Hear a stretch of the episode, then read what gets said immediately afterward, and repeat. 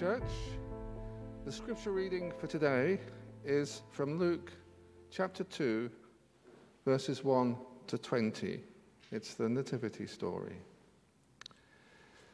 In those days, a decree went out from Emperor Augustus that all the world should be registered. This was the first registration and was taken while Quirinius was governor of Syria. All went to their own towns to be registered. Joseph also went from the town of Nazareth in Galilee to Judea, to the city of David, called Bethlehem, because he was descended from the house and family of David. He went to be registered with Mary, to whom he was engaged and who was expecting a child. While they were there, the time came for her to deliver her child, and she gave birth to her firstborn son and wrapped him in bands of cloth and laid him in a manger because there was no place for them in the inn. In that region, there were shepherds living in the fields, keeping watch over their flocks by night.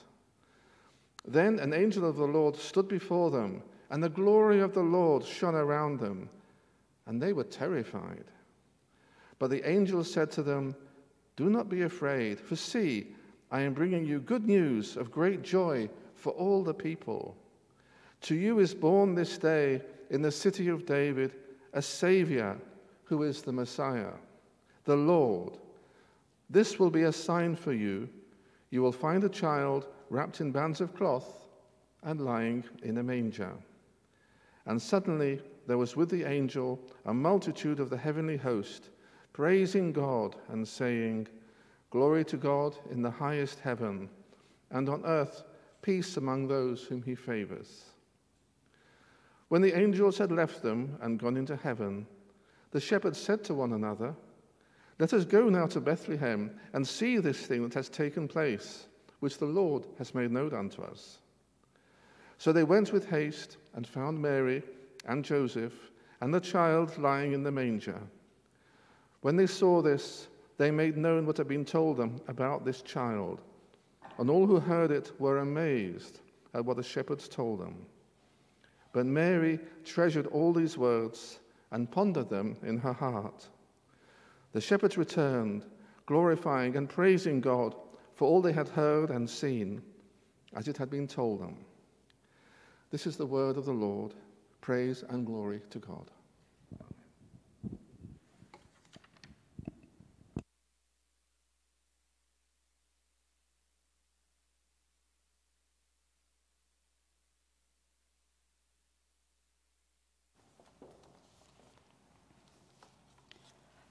We apologize for the technical difficulty we're having this morning with our live stream services, but uh, please bear with us as we sort out a solution for that.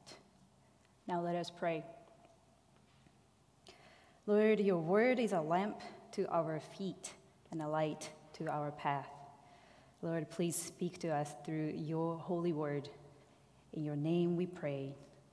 Amen. Merry Christmas. Merry Christmas. As a church, we just celebrated the Christmas holiday two days ago, but I wonder if I am the only one who wants to enjoy Christmas just a little bit longer this year. Is there anyone else out here who wants to dwell in the cheerful happiness of Christmas just a little bit longer? Yes, Raymond, and yes, I think many of us.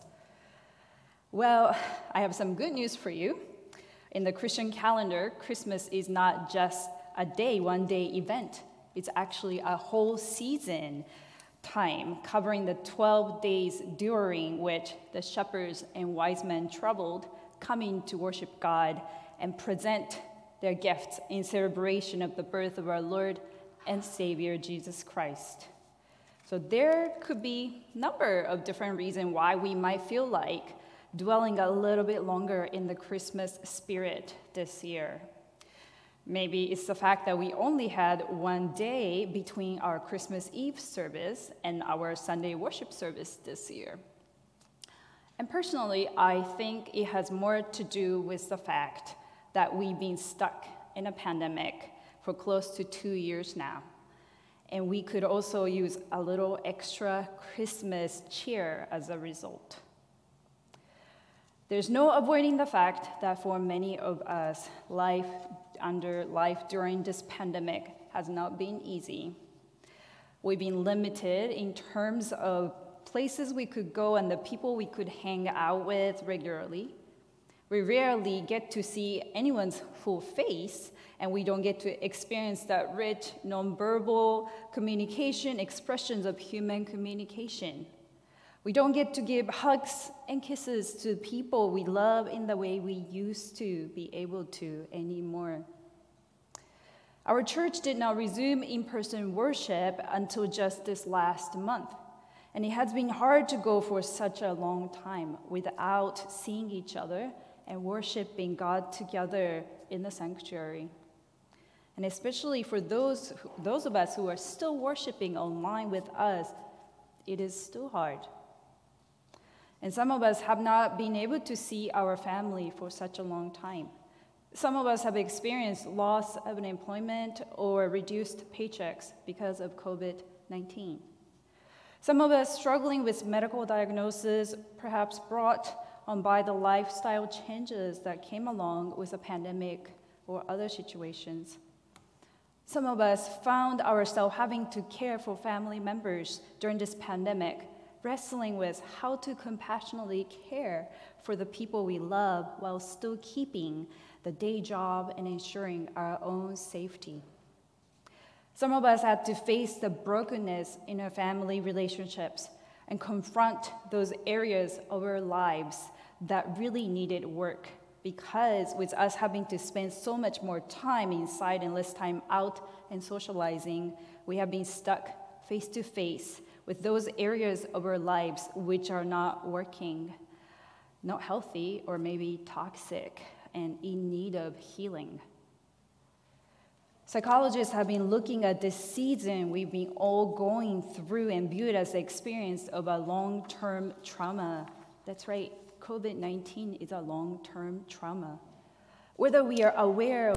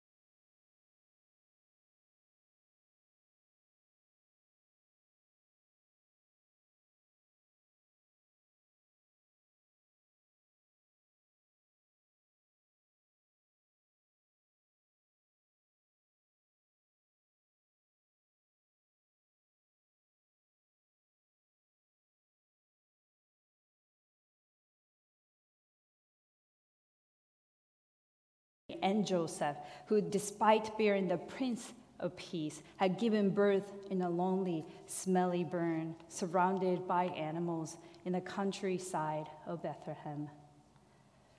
And this here is yet another divine example of God a divine encounter orchestrated by God that reversed the social norm. When these outcast shepherds arrived to find Jesus' family, they didn't find some happy, pious, holy family with a baby swaddled comfortably and clean. No, what they found was Joseph, a carpenter his unmarried teenage fiancee, huddled in the burn, carrying the Savior of the world. Before this moment, the shepherds would have had no connection to Mary and Joseph, nothing like in common with them at all. Despite everything they were going through at the time, Joseph was from the line of King David, and Mary had been, until her recent pregnancy, at least in good standing in Jewish society. And so there's no way that these two young parents and would have even happened to me, these outcast shepherds, until this night when God brought them together. And in that moment, both the shepherds and Mary and Joseph found some common ground. Despite their different backgrounds, they had all been isolated from the society that surrounded them. Shepherds were outcasts, that they were excluded even from the Roman census. And even though Mary and Joseph were included in that census, they were also outcasts themselves. Even though they were visiting Joseph's family hometown, they found themselves with no place to stay, no relatives who would welcome them, and no room for them even at the inn. Even though Mary was pregnant, there was no one or no place that would have, that would have them except the stable. In this pandemic, we have learned the importance of social distancing, and I have to say that we have gotten fairly good at it, don't you think? Even, even here today in the sanctuary, we are all seated as families and distanced a few seats apart from each other at least. We have had almost two years of learning and practicing social distancing. In another two years, we should be able to get a bachelor's degree in social distancing which I don't know if we want that degree or not. but in case of Mary and Joseph and the shepherds, their situation did not call for social distance at all. Rather, what they needed was a community to support them and to pray for them and uplift them, to show them compassion for all their struggles that they have been facing in their lives. But they did not get that kind of support from the community around them the world social distanced from them.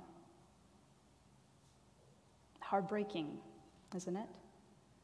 Maybe some of you can relate to what they must have gone through. Maybe your nationality, your job status, your job situation, family, social, financial, or any personal situation places you in a similar place.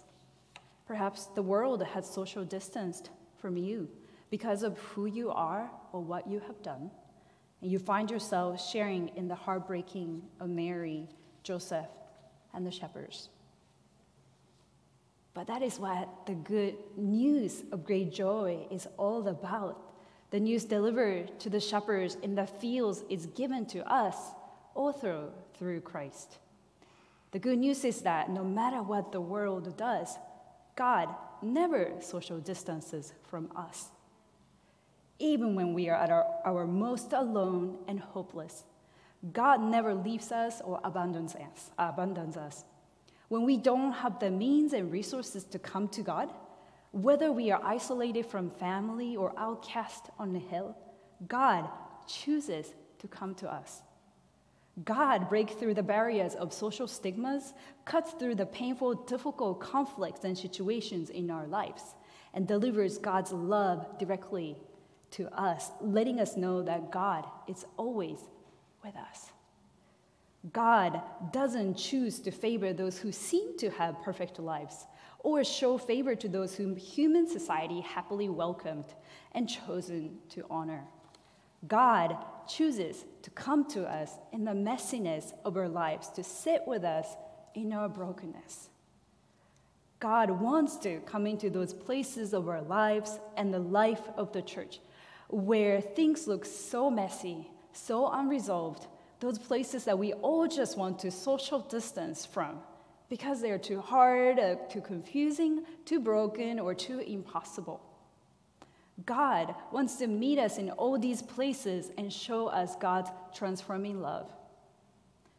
And this is why God sent God's Son into the world as a child, took a human form as part of a broken family, outcast and alone. God became real, became human in this way. God's word became realized in Jesus. And in Jesus' life, we are shown what God's love for us looks like in action. From the moment of Jesus' birth and throughout the fullness of Jesus' life, ministry, earthly ministry, and through his death and resurrection, we are told the same story over and over again. The story of a God who does not wish to leave anyone out.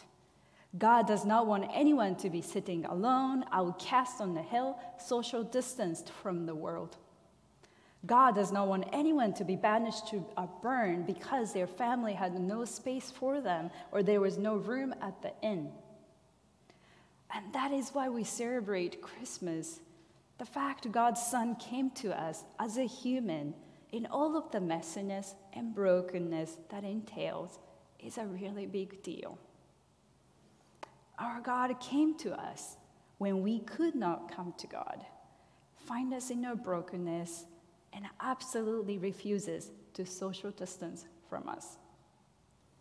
And this is why we glorify and give praise to God, just like the shepherds in today's scripture reading. We worship God not because God miraculously makes things better, not because God's revelation means that our lives are going to change immediately that our social distance is going to end and miracles are going to rain down at this moment, like right now. Yes, those things happen. But our worship of God is not based and not conditioned to that. We don't worship what God has done for us, but who God is to us. That never changes. We worship our God who is with us and with us no matter how bad our situation might be. Celebrating the birth of Jesus Christ hasn't done anything to change the current situation. COVID 19 is still here, and social distance is still very much a thing. But in a different sense, the situation has changed because we are not alone anymore. We welcome Jesus, who comes to tell us that even though we are broken, even though we desperately need the grace that only God can offer, we are not alone. Our God is Emmanuel, the God who is with us. God's love is always steadfast and always here. When all was said and done, the shepherds returned to their fields. The arrival of Jesus did, didn't change their role in their society and, and their outcast state. But there's something that changed.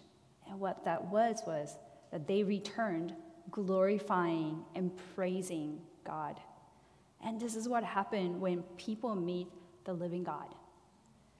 Their experience with God moved them to worship and inspire them to sing praises to the Lord first and foremost, despite the fact that they're still just shepherds working in the fields. Even though we'll be taking a break from Zoom classes and church programs over the next two weeks as we take winter break, we will never take a break from our ceaseless praise to our God. Our worship of the Lord continues, and as it continues, we need to remember and declare the good news that has been given to us with great joy through singing, through prayers, through listening to the word, through the sharing of communion. Christmas is here and the Lord has come but there's still suffering, there's still pain, there are still problems and struggles and challenges in our lives, and the lives of our church. Like the shepherds, we still return to our fields and are still social distanced from the world around us. But God has come to us to be with us, to enter into our lives in all these places of brokenness and pain. God wants to share unending love with us. And in response to that, we give praise and glorify God, giving thanks and spreading the good news of great joy to all the world. That our God, Emmanuel, is not just a God who is for us, but God with God with us in all that we face every day of our lives. As for us and God, the wall, the wall of social distance has broken down, and that is worthy of praising and glorifying God, not just the season of Christmas, but all the days of our lives. Amen.